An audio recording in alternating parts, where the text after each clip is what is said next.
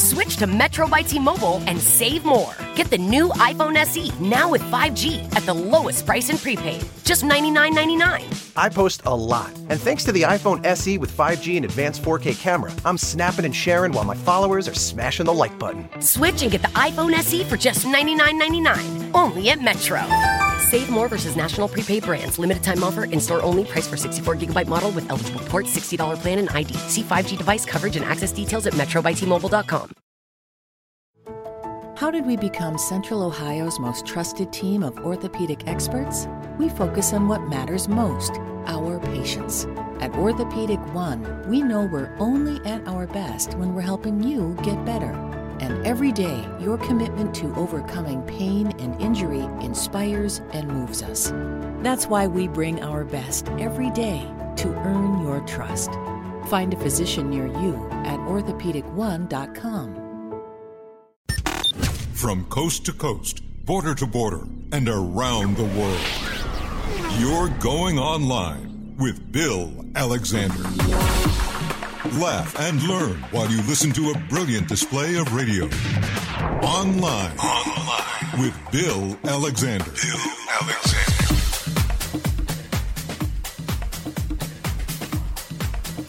Hi, everyone. Yours truly, William Eric Alexander. All my friends call me Bill, and you're online with Bill Alexander here on WMCK.FM and also on WLDJFM 107.5 and RadioRehoboth.com at 99.1 FM and MTRI, Mixtape Radio International, around the world, around the clock.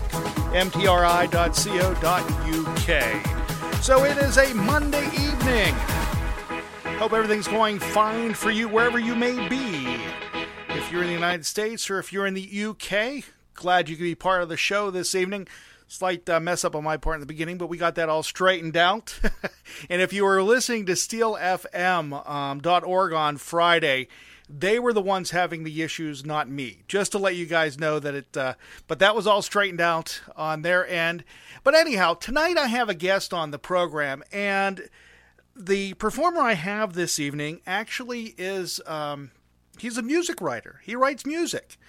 And some of the stuff you probably have heard before, but you probably didn't realize it. And tonight I'm going to share some of it with you as I talk with him. And this one right here, which I love this song, in the United States is described as a one hit wonder. He may not like that, but that's what they're describing it as. Following his 1977 hit song Ariel, which was reached number 26 on the Billboard Hot 100 chart, stayed in the chart for five months. The American Top 40 ranked it as the 87th biggest hit of 1977. On the Cashbox Top 100, it reached number 17, and Canada, the song reached number 19. Let me play a little bit of the song for you and refresh your memory.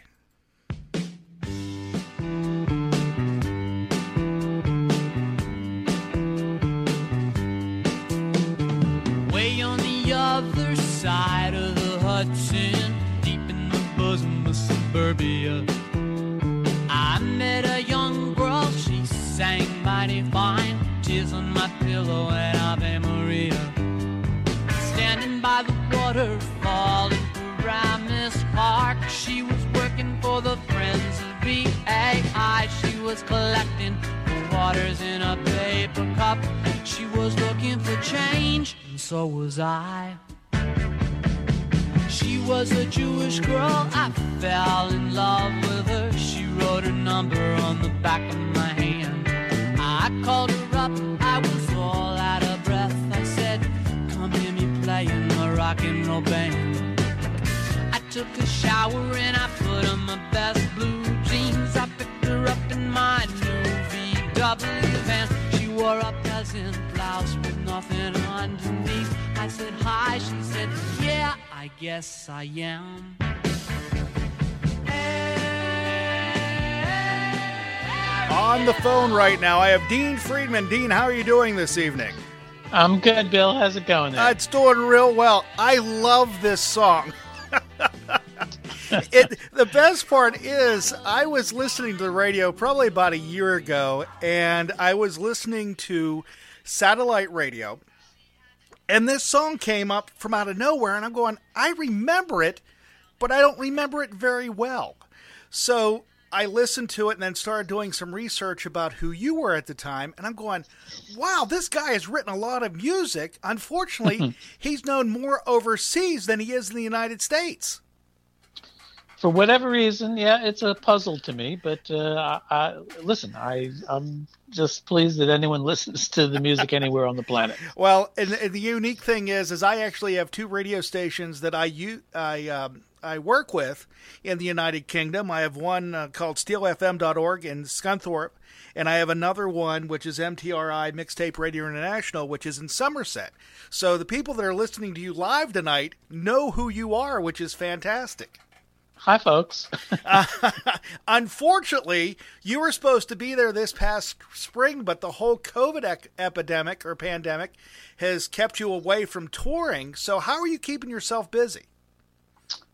Uh, well, um, it, it, it, indeed, I was actually scheduled to board a plane uh, today to fly over and, and kick off the second leg of my UK tour. Um, but the whole 2020 tour dates were canceled, right, uh, and rescheduled to next year.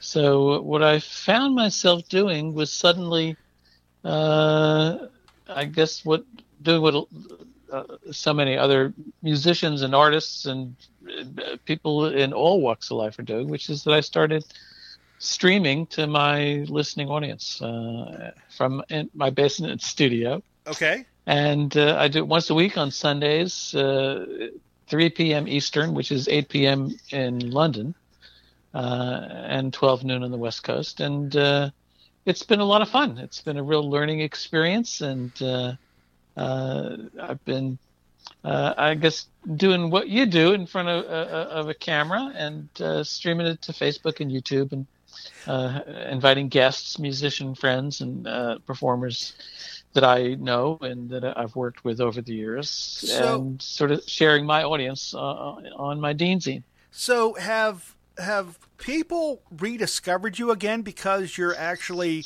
sharing it on Facebook um, or is it just that that audience that that has seen you in concert multiple times? Do you have an idea who is actually watching you now? Well, there's you know there's a core audience from when I started uh, recording and, and performing, and uh, over the years uh, that continues to grow, and I think people are, are con- continuing to bump into my music and discover stuff that, that might not have heard or that they heard few, once or twice and, and weren't sure uh, what its origin was. And uh, so, yeah, we welcome everyone. so, do you like that des- that descriptor called a one hit wonder? Um, because in the United States, you are known for one song, and that is Ariel. Uh, well, I'll tell you what it uh, I understand why people use the reference. Um, although in my case it's not entirely accurate because I've had you know chart hits in different countries all right. over the world, different songs. So I'm I'm sort of a multi one hit wonder, uh, if that's a category. Uh, but I always found uh, the term uh, dismissive of artists uh, because it's got a disparaging connotation as if the artist wasn't capable of having another hit. Right. When in, in fact, in, in, in, in, in almost every case, I would say, uh, it's really uh, uh, uh, something that condemns the music industry itself, which is a, a business that eats its young. And more often than not, if, if, an artist is not fortunate enough to have a, a follow up hit, it's because someone in the record business uh, is uh, taking such advantage of that artist that it, it, makes it impossible for them to to thrive. Uh, and uh, you know, so it, it really the term "one hit wonder" is something I have always believed to be an indictment of an okay. abusive business. Which which makes a lot of sense because you look at some of the songs you had, and one I and I'm I'm going to apologize because I only know it as a commercial um, which is um, my McDonald's girl, which I'm uh-huh. going. I'm going. Wait a minute, I know this song, and then I read through the the bio, going, wait, he wrote that, and someone else performed it for the McDonald's commercial. But the funny thing is, that song wasn't allowed to be, pl- wouldn't be played in the UK because it mentions McDonald's. And then years later, McDonald's actually bought the rights to the song. Uh, it was a strange, circuitous route. It was a little pop song that insisted on being heard. Uh, it's one of those songs where, uh, when I wrote it, I thought, well, this is a pure pop song, and and this should do well. I think people will like it. And uh, it, because of the nature of uh, British radio at the time, it's, it's essentially government controlled national Right. radio, the BBC, the British broadcasting system, and they had very strict rules about anything that would s- uh, smack of being a commercial. Ah, So anything that had you know commercial connotations, they they would not air it. So McDonald's Girl was officially banned by the BBC for mentioning a commercial trade name of a fast food restaurant. They were afraid millions of people immediately upon hearing my song would rush out to McDonald's and order a hamburger. Uh, whereas I I stressed that in the lyric, I never actually eat the hamburger. I, I always thought it could be more of a public service announcement. gotcha. But be that as it may, uh, it, it was frustrating when it was banned because I really believed in the song. But over the years, it, that song insisted on being heard, and so uh, first a, a- a band out of Canada with the unlikely name of Barenaked Ladies Yes. uh, did a cover version of it, which was uh, one of their first airplay hits in Toronto, um, and helped launch the band. And uh, then uh, another band called the Blenders had a number one record with it in Norway, uh, and uh, and then years later, finally, I got a phone call from corporate headquarters of McDonald's and uh, asking me uh, if uh, I would license the song for a national TV and radio campaign, uh, and I did, and I was the Blenders performed it. I was real proud of it, and and that's how you heard the song.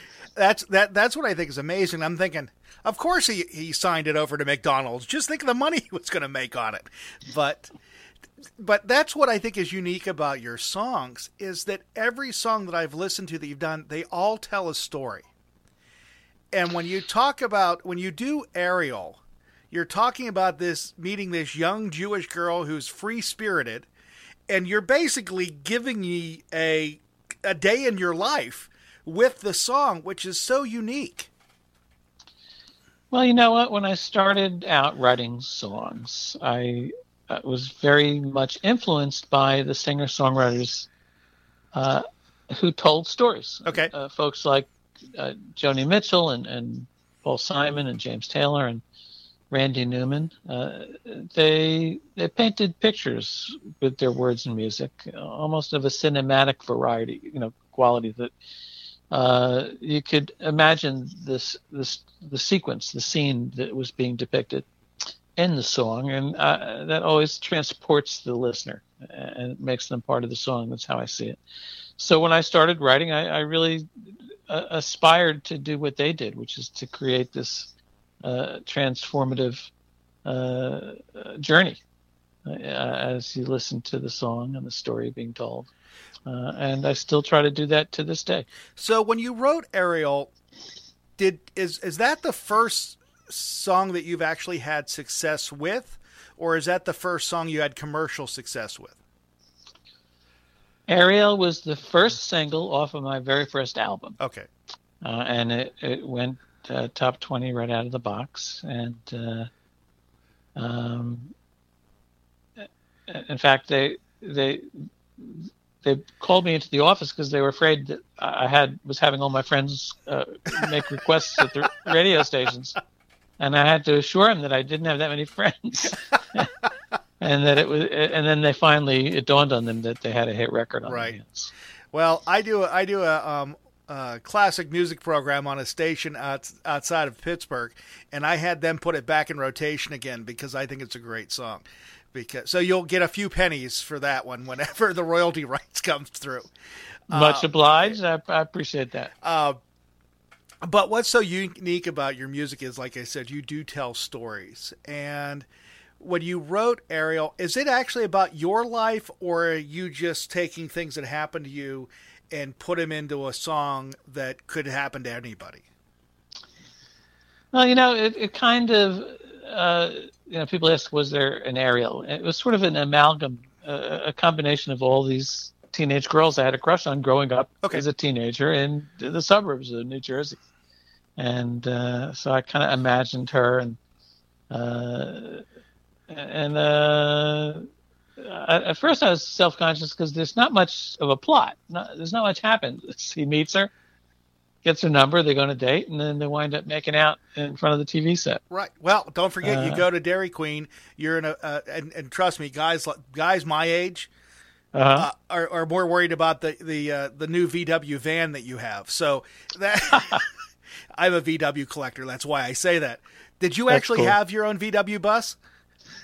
I didn't, but my good friend and roommate at the time, Okay. Brett, uh, had a VW bus, bus, and we tooled around uh, the Bronx in it. Because that And uh, that that right there, when you say that, I can imagine you going to DQ, finding out that she doesn't eat meat with onion rings and p- eating a pickle, and going through the whole thing, and playing at the um, oh, playing well, you're playing at the fire hall for the uh, uh, forget the, the the, VW Hall, yeah. yeah, the Legion, and I'm thinking, going, yeah, I can imagine that in 1977. Now I was only 11 in 77, but I can imagine that. So I, I find I find your music very um, it's very innocent for the most part, especially that one, uh, McDonald's Girls, and some of the other stuff have you written. What got you into writing music? Well, my mom was a, a singer and uh, a performer, so I really I just grew up in a house that was filled with music. Okay, So music was always going to be something, you know, one of the things that I did. Uh, but in as a teenager, uh, the first time I got paid to play a coffee house, even though it was like ten bucks, I thought, wow, this is great. I get to play my guitar and sing and have fun on stage, and they pay me. I, I could see doing this. So, uh, and pretty much that's what I've been doing ever since. So did it did it bother you when you that that your career in the U.S. basically stalled, but overseas, UK, Germany, and those places, they actually were listening to your music? Did you feel the need that you should instead of being here, you should actually move over there to be where that's actually happening? Well, it was strange, but like I say, I was uh, grateful that anyone was listening to the, the songs anywhere on the planet. Okay. Uh, but to answer your question, at the time there were very strict quarantine laws in regards to animals, and, and particularly like pets, dogs okay. and cats. Okay. and uh, you know, I had a dog Barker, and uh, another my the young lady who became my wife had a dog Jesse. So the two of us moved in together, and uh, because we couldn't bring the dogs into the UK, it meant that I wound up only touring there for brief periods of time. So I, I never moved there. Although finally in 1998 we did spend a, a year in the UK. Uh, so yeah, you know, uh, it's just business and politics.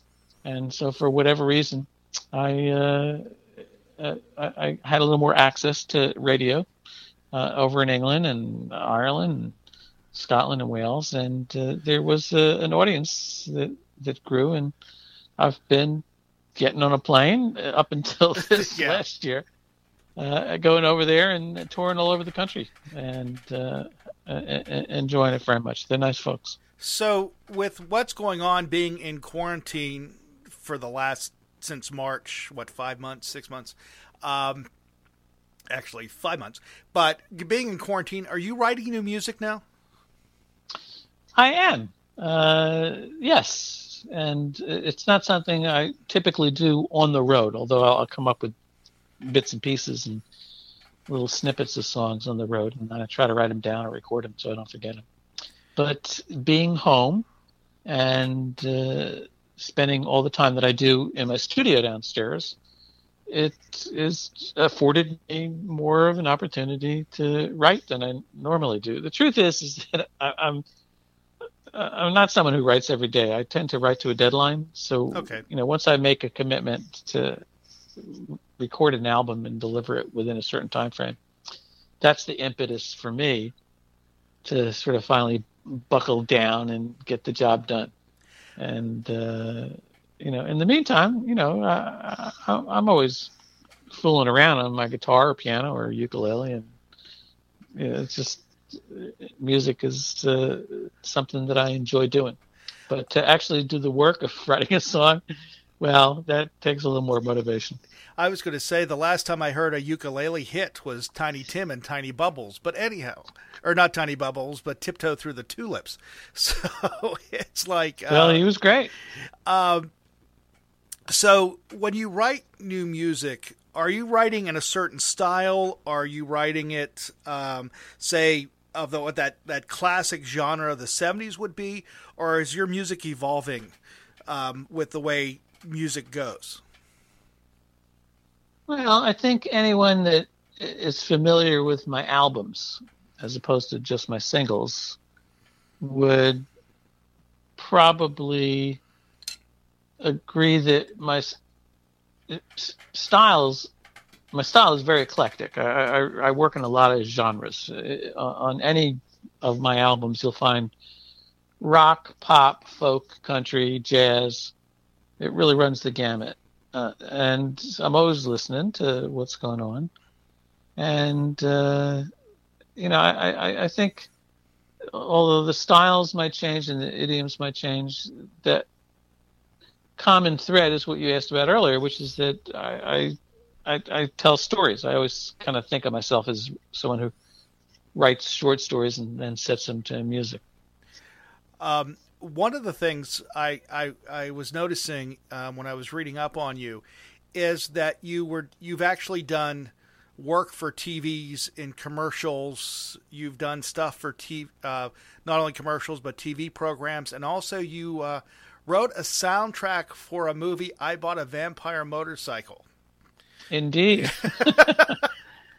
Uh, it was a killer motorcycle, uh, and the title track was "She Runs on Blood, Not Gasoline." Is that song available anywhere? Because I was looking for it and cannot find it. Uh, it might be on uh, my Dino's demos, okay. but you can actually rent or buy. Uh, I bought a vampire motorcycle. It might be on Amazon. Okay, now to, that I think of it, I'll have to look that up because I'm going. That's a really unique title for a for a uh, for a cult classic there, uh, which I think is really interesting. And you also wrote um, stuff for uh, where I just lost my notes here. Um, for uh, TV that uh, people would actually be familiar with, other than with um, your movie itself. You wrote stuff with uh, Nick Arcade for Nickelodeon, Eerie, Indiana on NBC, and uh, again your soundtrack. So, what did you do for Eerie, Indiana? Uh, well, uh, I wrote a couple of uh, silly songs that were sort of sung in the context okay. of the show. Uh, one of them uh, was Ray Walston was the, the the leader of the Loyal Order of Corn. they're like a you know like yes. a volunteer ambulance where they were like a lodge like the Elks. Yes. Uh, so I wrote a song for them. Uh, Hark thee, the years of splendor. Some I forget what, I but uh, and they all sang that on the show. And I wrote another uh, for an episode called Foreverware, uh, where uh, a f- family tucks their children in, in to bed every night, but it's a big giant uh, bed of Tupperware, sort of Foreverware, it's called, and it it uh, it uh, keeps them well preserved so that they live a, a, long life and remain children. Okay. So I wrote uh, Foreverware for wives and mothers everywhere. Our goal has always been to keep the freshness in forever, foreverware. anyway, it was a bunch of goofy stuff, and uh, uh, my brother-in-law was producing the show, and uh, he brought me in to do a couple of uh, funny little themes for it. And what was Nick Arcade on Nickelodeon? Well, in the late '80s, early '90s, I uh, was working with some of the very early uh, camera-based virtual reality. Okay. Uh, and and I designed a video game for Eat for uh, Nickelodeon called Eat a Bug. Kids would jump up and down in front of a video camera eating bugs, sort of like what today we know of as the Kinect, uh, uh, you know, uh, Xbox or, or the Wii, Oh, you uh, okay? where you see yourself on camera I and you move around and you can interact with those objects. Well, I did that for Nickelodeon in nin- 1989, uh, almost two decades before the Kinect box came out. okay. And uh, I did a bunch of games for Nickelodeon. Subsequently, the uh, uh, show called Nick Arcade.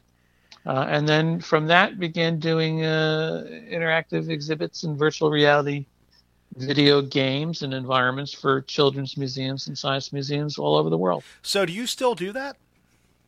You know, I haven't done it in, in a long time. Uh, I, I sort of just got back to doing my music. It was fun Okay. exciting. It paid bills for a long while. It was a little bit ahead of its time, to tell you the truth. I, I think that's fascinating because uh, being able to do something like that and, and now looking at where the technology has gone, knowing that you were on the ground floor actually getting it started or getting it acceptable in today's society, um, which I think is kind of cool. So when you when you talk about um, when you talk about the music that you've done in the past, uh, which you have, how many albums that you have released? Well, I, I, I think I've got eight studio albums and one compilation album, Okay. uh, and maybe a couple of live albums out there somewhere. Now, the a couple of the albums that I'm familiar with, you did uh, one called "Songs for Grown-Ups," which was unique, which was done in '98, which has the song uh, "Hell Bop She Bop," which I think is a great song. Thank you. And uh, you did another one called "Squirrels in an Attic" in 2005, which uh, or not 2000, yeah, 2005, um, Yeah. where you're doing uh, "I Miss Mon- uh, Miss Monica," uh, which I'm going. That's really timely if you go back four years ago, which I think is really interesting because it's dealing with Monica Lewinsky and Bill Clinton, which is a great song. Now, my question for you is do you like doing satire like that? Because I would consider that political satire. I, like I said, do all kinds of music, and uh, there's always a touch of humor, uh, and some of it's satire, some of it's just goofy and silly. And uh, you know, I, I actually had spent a summer uh, performing at the Edinburgh Fringe Festival in Scotland, uh, which I do every year except for this, year sadly, because it's been canceled uh, till next year, and hopefully everything will open up nice and safe. But, but uh, when I first performed at the Fringe, I was really uh, taken by all the great comics and stand up that folks that were really pushing the edge of the envelope and telling not just jokes but hilarious stories and tales and uh, there, there was always a comedy song on one of my albums, but seeing all these great comedians really inspired me to try and do a, a, an all comedy album. And so that's what I did in 2005 is I, I just wrote a bunch of ridiculous songs trying to make people laugh and uh, titled it Squirrels in the Attic. And it was really well received. In, in particular, uh, I Miss Monica, which was won the uh, People's Choice Award for Huffington Post. Really? Did it really? I did not know that. Yeah, I did. I, I, won, I won a cash prize. That is that is that is kind of that's kind of fun actually. Um, so wh- when you when you look at these albums and when you perform in concerts, do people want to hear your old stuff? Do they want to hear your relatively new stuff, or is it a mixture of everything? Uh, you know, it's a mixture of everything. Uh, there's no question that most folks enjoy hearing uh, the most popular songs, the hits, so to speak. Right. But anyone familiar with the albums, they have their own personal hits and favorites in mind that n- might never have received any airplay, uh, but that they expect to hear at a Dean Friedman concert. Right. And so I try to mix it up with, with you know, those familiar tunes and fan favorites, uh, as well as new stuff, because uh, you know I, I haven't stopped writing, and uh, I'm, I'm working on a new album as we speak. Uh, Dean, we got to step away for a brief moment, and then we'll come back with more conversation. Online with Bill Alexander, we will have uh, Dean Friedman on the phone right now. We'll be back in just a few moments. Again, here online with Bill Alexander. Ready to launch a new career or not sure what to do after graduation? Rumpke is hiring for CDL driving trainees. We pay you to get your CDL license while working for us. Driver trainees receive $18 an hour, great benefits, and Rumpke will pay your CDL costs. Once you're a CDL driver, you can earn $1,000 to $1,300 a week and more than $10,000 in bonuses possible in your first year. Apply today and launch a lucrative career at Rumpke. Apply now at rumpkecareers.com. Equal opportunity employer restrictions apply. If you've ever been a renter, you know it's stressful to find a place with everything you love and nothing you don't. But did you know Zillow does rentals? It makes the search so easy. They have filters for pretty much everything, so you can find that place that's in your budget, but also isn't a shoebox. Or a place that's close to your parents, but far enough they have to call first. Plus, it's easy to apply, request tours, and pay rent in the app. Head to ZillowRentals.com and find your sweet spot. Online with Bill Alexander is on WMCK.FM McKeesport, Mixtape Radio International at mtri.co.uk, 991 RadioRehoboth.com, awakens.eu, steelfm.org, and 107.5 FM, WLDJ Newcastle.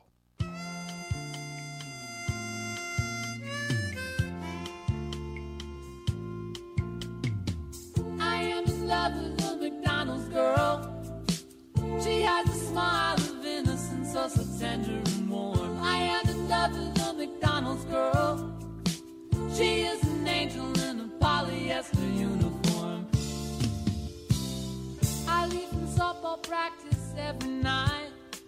It's getting dark, but the golden arches light up the way. I turn the corner at the traffic light. I count my money and then I rehearse what I'm gonna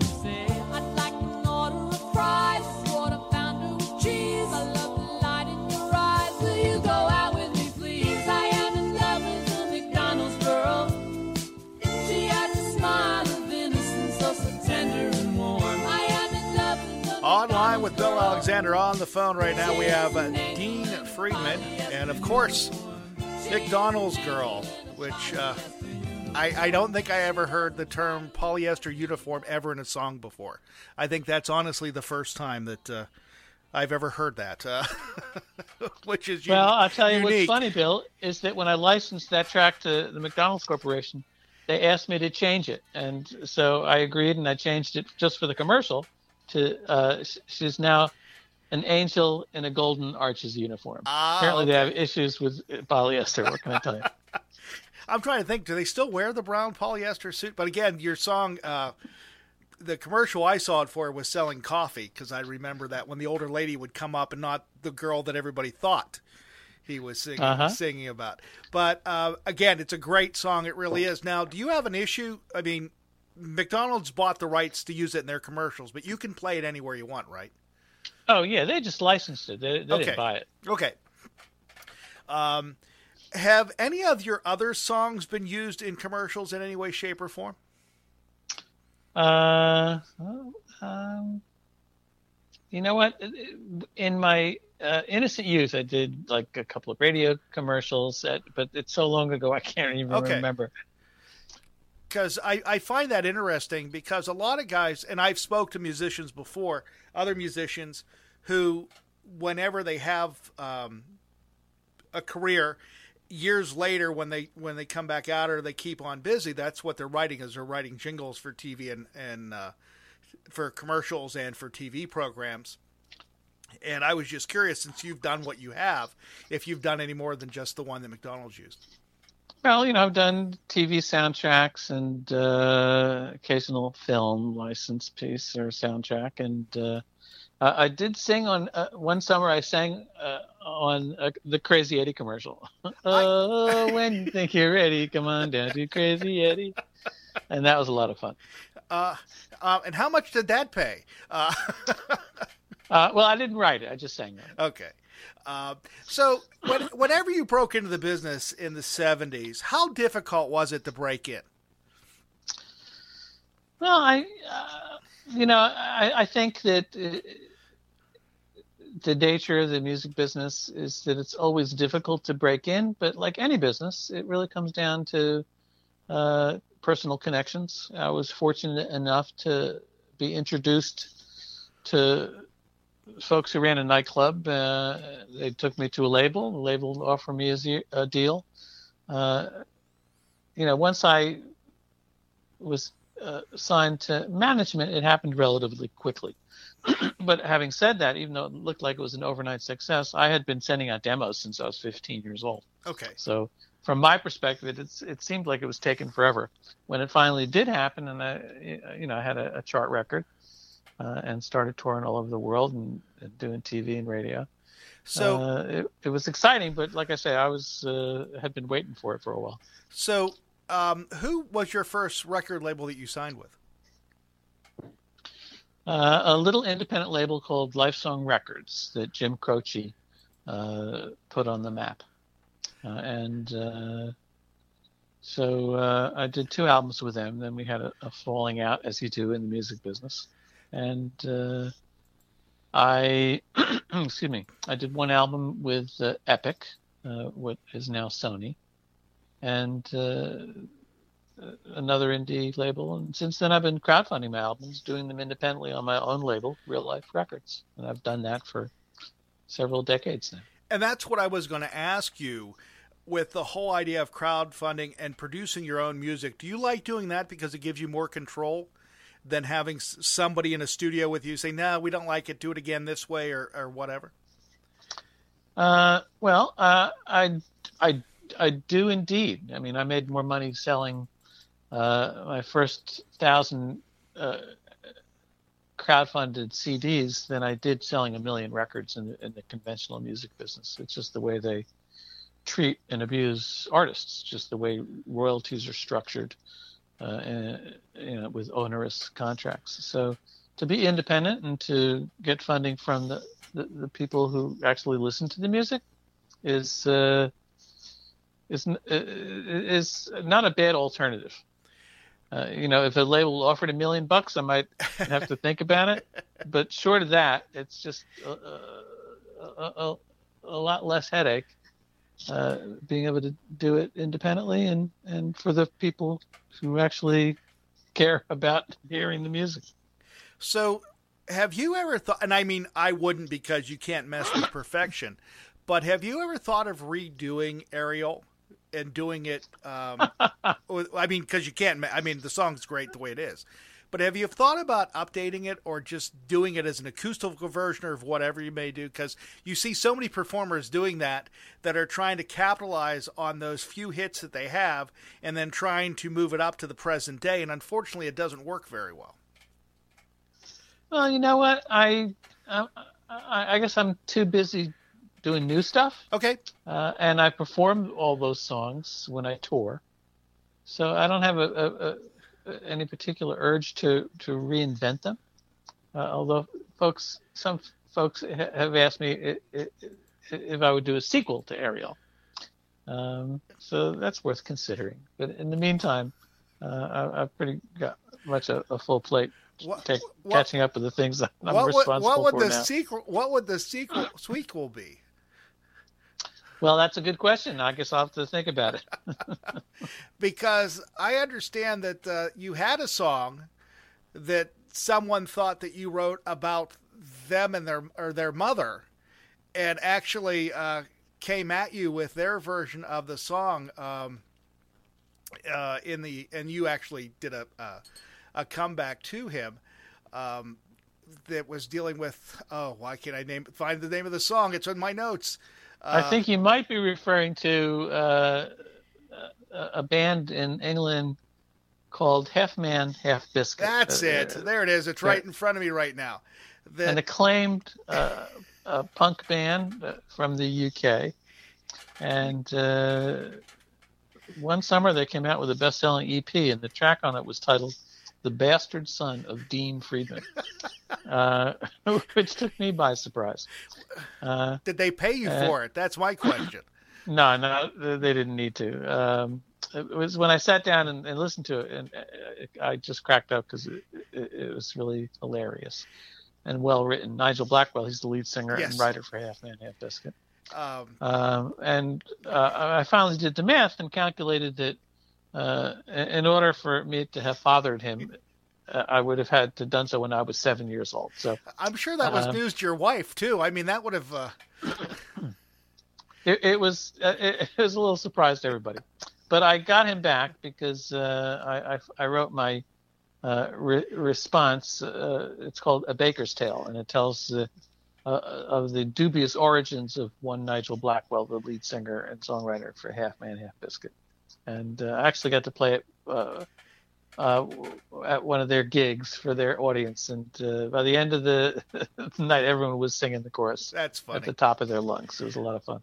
Um, so, a lot of your music, because you mentioned performers, uh, has a lot of your stuff been covered by other groups? Well, I can't say I've had a lot of covers, um, but the ones that uh, I hear, I always enjoy. And there are, uh, you know, fans and listeners all over the internet that have covered my material, and uh, I, I, always get a kick out of it. It's uh, it's a, it's always fun to hear someone else's interpretation of one of my songs, and it always sounds good to me to hear it in, a- in a different way. Now, when the what was the flip side of Ariel? Uh, I think it was Funny Papers, but I, I can't Okay, say for sure. Because I'm It might have looking, been Funny Papers. I'm looking at a, a chart, and these are the chart singles that you had back then, and Ariel, and then Woman of Mine, which I also think is a great song, which charted in the UK, and then you had Lucky Stars in '78, which charted in Australia, UK, and New Zealand. and then Lydia, which was in third, which charted in the UK and also in, um, let's see, where do I have you charting at? But anyway, you charted, you charted um, in the Dutch market in the Netherlands. That's it. So when these hit, how did you get word that they charted overseas? Well, these were the days of telex, Bill. so we'd get a telex, and the, the news will trickle down to me eventually. And uh, it was it was a fun, exciting time, uh, but there were all the normal frustrations of being an artist in the music business. Did and I was painfully aware of all the shortcomings of the, Right. of, the, of the folks around me, which uh, made it a little less fun. But uh, I got to do music, and I, I continue to get to do music to this day. did the record companies were they happy with you that you were at least you were charting somewhere, even though it may not have been the United States? Uh, well, there should have been. I kept having hit records that just weren't paying me very much. That's what I finally. Ah. That's why I finally left. Now, do you think you would have been further ahead if you could have crowdsourced your album in 1977? What a brilliant uh, uh, move that would have been. Yes, is the answer. Uh, but uh, it wasn't until Marillion, uh, I think, are acknowledged as the first band, the first uh, music recording artist act that uh, crowdfunded a music project, and that that that happened about 2001. And uh, as far as I know, I, I was at least one of the very first solo artists to do the same thing, which was uh, that same year, a few months later, and that was my uh, Treehouse Journals album. Mhm. And uh, I wrote an email to everyone who had visited my website, joined the mailing list, and said, "I got a bunch of songs. I'd like to start a new album. Uh, I just need to upgrade my studio and pay musicians. So if you help me finance it, then um, I'll get started." And uh, I was afraid most people would say, "Dean, why don't you get a proper job?" and some people did, but uh, enough people supported the effort, and uh, I was able to do it, and that's how I've financed my albums ever since. So with with um, online shopping now through Amazon and stuff like that, um, are you noticing? Are you able to track your sales? Are you noticing um, more sales still coming out of the UK, or are you seeing sales pretty much distributed evenly all over the world? Well, I, I've, I've always gotten more airplay in the UK and Ireland uh, and parts of Europe, but uh, you know I still have a very enthusiastic fan base in, in here in the United States, and I hope some of your listeners are, are among them. And uh, uh, yeah, you know, I like I said, I'm happy to get up on stage anywhere uh, and share my music with uh, an enthusiastic audience. Uh, that's one of the frustrations of this pandemic, among many others, uh, that I don't get to do that. But uh, I've been satisfying some of those urges by doing my weekly web- webcast, my live stream, the Deanzine live stream, every Sunday uh, at 3 p.m. Uh, on the East Coast, and uh, I think that would be 1 p.m. Mountain. Okay. 12 noon uh, Pacific, and 8 p.m. in the UK. So you also in 2007 you did a kids song album, Music for Children. What is different for writing music for kids than writing for adults? Well, I, I think the main difference is that when I'm writing for adults, I try to practice a measure of restraint when it comes to my inclination to be silly. Okay. Whereas when I'm writing for children, I practice no restraint. and uh, I, I can be as, I let myself be as silly as I, I like, and the kids seem to enjoy that a lot, and I get a kick out of it too. Now, did your kids enjoy it when you wrote it? Uh, yeah, I think they, uh, uh, you know, grew up in a nourishing uh, environment filled with music and lots of animals, and uh, it certainly, I don't think it hurt them. And in fact, point of fact, they both work in the entertainment business, so uh, I'd say it, it might have uh, been a good influence at the end of the day. So, what do they do in the entertainment business? Uh, well, um, one of them, well, they both work in TV and uh, and music, and uh, and one of them works uh, as well uh, in the realm of video games. Okay. And uh, so uh, yeah, they keep busy. They're well, and it's just frustrating because they're out on the west coast. So Ah. to figure out how to visit them. Yeah. Unfortunately, not that's, a lot of Zoom phone calls and FaceTime and stuff like that in this day and age. That's unfortunately. Um, so I find it really interesting um, talking to you this evening that you seem really down to earth and you seem very open to answer anything that I have asked. Is so my question to you is: Is there anything I haven't asked that you've always wanted someone to ask you about your career? Uh, nope. Nope, it was easy. I'm done. Uh, Uh, yeah, no, I've had an eclectic career. Uh, I, I, uh, I, I've got the chance to do all kinds of different things. Uh, there was always there was always some musical component to it, right. and uh, that's what made it all familiar. and that that that's really that's really amazing. So the other question I have for you before I let you leave tonight is that when you perform your music, when you do studio, you actually have a studio band backing you, or are you doing everything yourself? Well, it depends. I mean, I uh, I do a lot of the tracking myself in my home studio, uh, and then when it's necessary and called for, I'll I'll bring in, you know, my musician friends in the area, or even, you know, remotely Okay. uh, to you know, do whatever overdub and colors are called for given that particular track. So when you um, uh, do a lot of this um, and and performing and and writing new music, you're doing pretty much the writing and the composing yourself, right? You're not collaborating with anybody. Uh, I've co-written a few songs, but mostly what I do is sort of idiosyncratic, I guess Okay. I'd say, and uh, I, I tend to write myself. So the new album you're working on, anything um, that's close to done yet that you may release as a single first or perform in your program? Uh, I've performed some new stuff on uh, my Deanzine live stream. Uh, it's uh, some of it's still a work in process because it, it still evolves until I finally commit it to an album. but the truth is, even after I've recorded an album and, and released a song, uh, every time I perform it, it changes. Okay. So uh, the melodies change, uh, even the chords change, and even the words can change over the years. I, I, I don't always sing exactly. Sometimes the lyric will re- evolve, or I'll find a, a, a, a word that can uh, take the place uh, of another word that uh, uh, after time I might find works better or, or, just lays better on the tongue as you sing.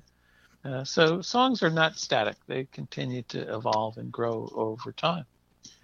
So your website is deanfriedman.com, and it pretty much has everything under the sun that you'd ever want to know about you, right? Uh, well, uh, okay, almost everything. Uh, it, there's a lot of content on it, uh, although it probably needs a good uh, uh, upgrade and and tidying up. But uh, yeah, I invite your listeners to uh, visit my website, deanfriedman.com, uh, or send me an email. and if you got no plans on Sunday, you can find me on Facebook facebook.com slash Dean Friedman, also Dean Friedman Music, and uh, uh, join join me for one of the Deanzine live streams. I, I invite uh, friends uh, that are also really talented singer songwriters, performers, and uh, we have a really fun uh, time. Well, Dean, I really appreciate you taking time to talk with us this, evening and I wish you all the best. And it's just been a thrill for me because, like I said, Ariel was one of those songs that um, just got me hooked on you when I heard it. Um, like I said last year on satellite radio, and to me, I just think it's it's a great song, and it's it's telling a lot of people's lives about how they met that first girl and how they quote unquote was able to score with that first girl watching TV as the as the the, the uh, station was going off and the fireworks were going off in the background. So, again, it, it is great. It is my pleasure to talk to you this evening. And again, um, I hope to talk to you soon. Good luck with your next crowdsourcing your album, and uh, we'll watch you on your uh, next uh, Deanzine program on YouTube or on Facebook. I'm sorry. On both YouTube On both. and okay. Facebook. Okay. Uh, just track me down. So, well, thanks for having me, Bill, and uh, uh, everybody be well and take care, and uh, catch you down the line. Good luck, and hopefully you'll be back on the um, on the road again, touring here real soon. Sounds good. See you then. Talk to you later. Bye bye. Dean Friedman here online with Bill Alexander. Hope you enjoyed that. I had a blast. It's it's fun to talk with musicians, especially people that had uh, songs that you are um, you're used to listening to growing up. And there's one more I want to play for you before we end the show tonight because I think it's a great one, and I got to bring it up here real quick when I find it. I'm just having a heck of a time tonight because oh here it is because I have a new computer that uh, we are using that we just installed today, and uh, it's it's still me getting used to it. But here we go. We'll be back in just a few moments. But first, here is uh, Dean Friedman with Hell Bop, She Bop here online with Bill Alexander. Here's tip, blue slips, don't slick, spaceships, count those tiny blips, somebody call the cops. Hell bop shabop, hell bop shabop. Little Bo Peep, where are your sheep? Fast asleep, dreams crash into a stop. Hell bop shabop, hell bop shabop. As we calmly face the countdown to the new millennium, is the age of peace upon us? Or are we hurtling towards oblivion? A twisted psyche and some Nike, waiting for the other shoe to drop. Hell bop shabop, hell bop shabop. Hush, hush, don't rush back your toothbrush. Bring some cash in case we stop to shop. Hell bop shabop, hell bop shabop. Everybody shares a vision, yearns to find a better way. Put your faith in some religion. Time to bow your head and pray. Folk rock, rip hop, techno, don't stop, punk, jazz, fusion, alternative hip hop. Hell bop shabop, hell bop shabop. Cyberwave, high tech, Star Trek, holodeck, don't forget to bring your lollipop. Hell bop shabop, hell bop shabop. Time to fiddle in the meadow. Time to wallow in the mire. Time to gibble with the gumbo. Time to set the world on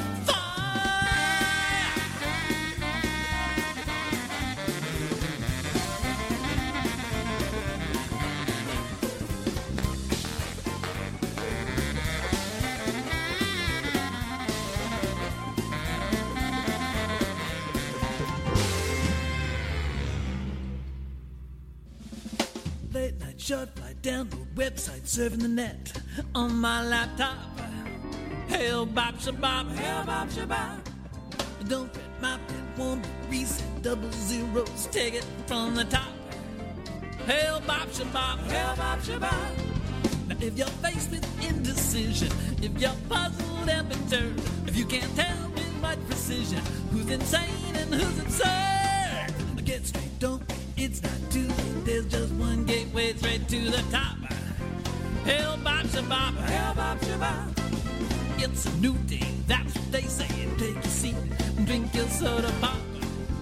Hail bop shabop, hail bop shabop, hail bop shabop, hail bop shabop, hail bop shabop. Online with Bill Alexander, Dean Friedman, Hail Bop Shebop. Here online with Bill Alexander. Hope you enjoyed the interview. I had a great time tonight. Hopefully you did too.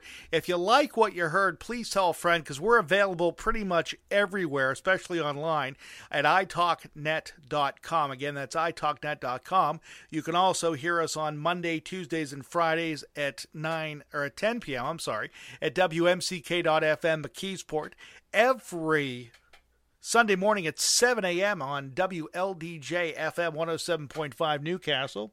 6 o'clock on Tuesdays on RadioRehoboth.com 91.9 FM. And Mixtape Radio International around the world, around the clock at mtri.co.uk. And that is 10 p.m. Eastern Time in the United States. And we're also on steelfm.org. And we're moving to a new time there. I guess coming up this week will be on uh, 7 o'clock p.m. in the United Kingdom, and also we're on awakens.eu,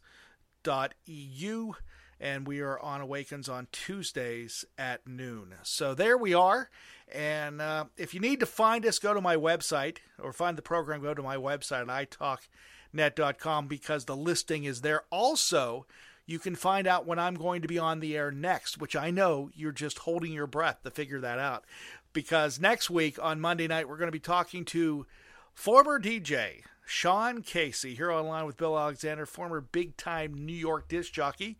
Uh, in the 70s, will be on the program. He also wrote a song and is performing a song. Uh, dealing with COVID 19, and the money is, ra- is being raised uh, from the song for the first responders and people that are um, essential workers, which is great. So, we're going to be talking to Sean on uh, Monday night, next Monday, the 20th of July. Wow, time flies when you're having fun. It's hard to believe we're almost through the month of July already. Here online with Bill Alexander. Again, that's going to be at 10 o'clock Eastern Time.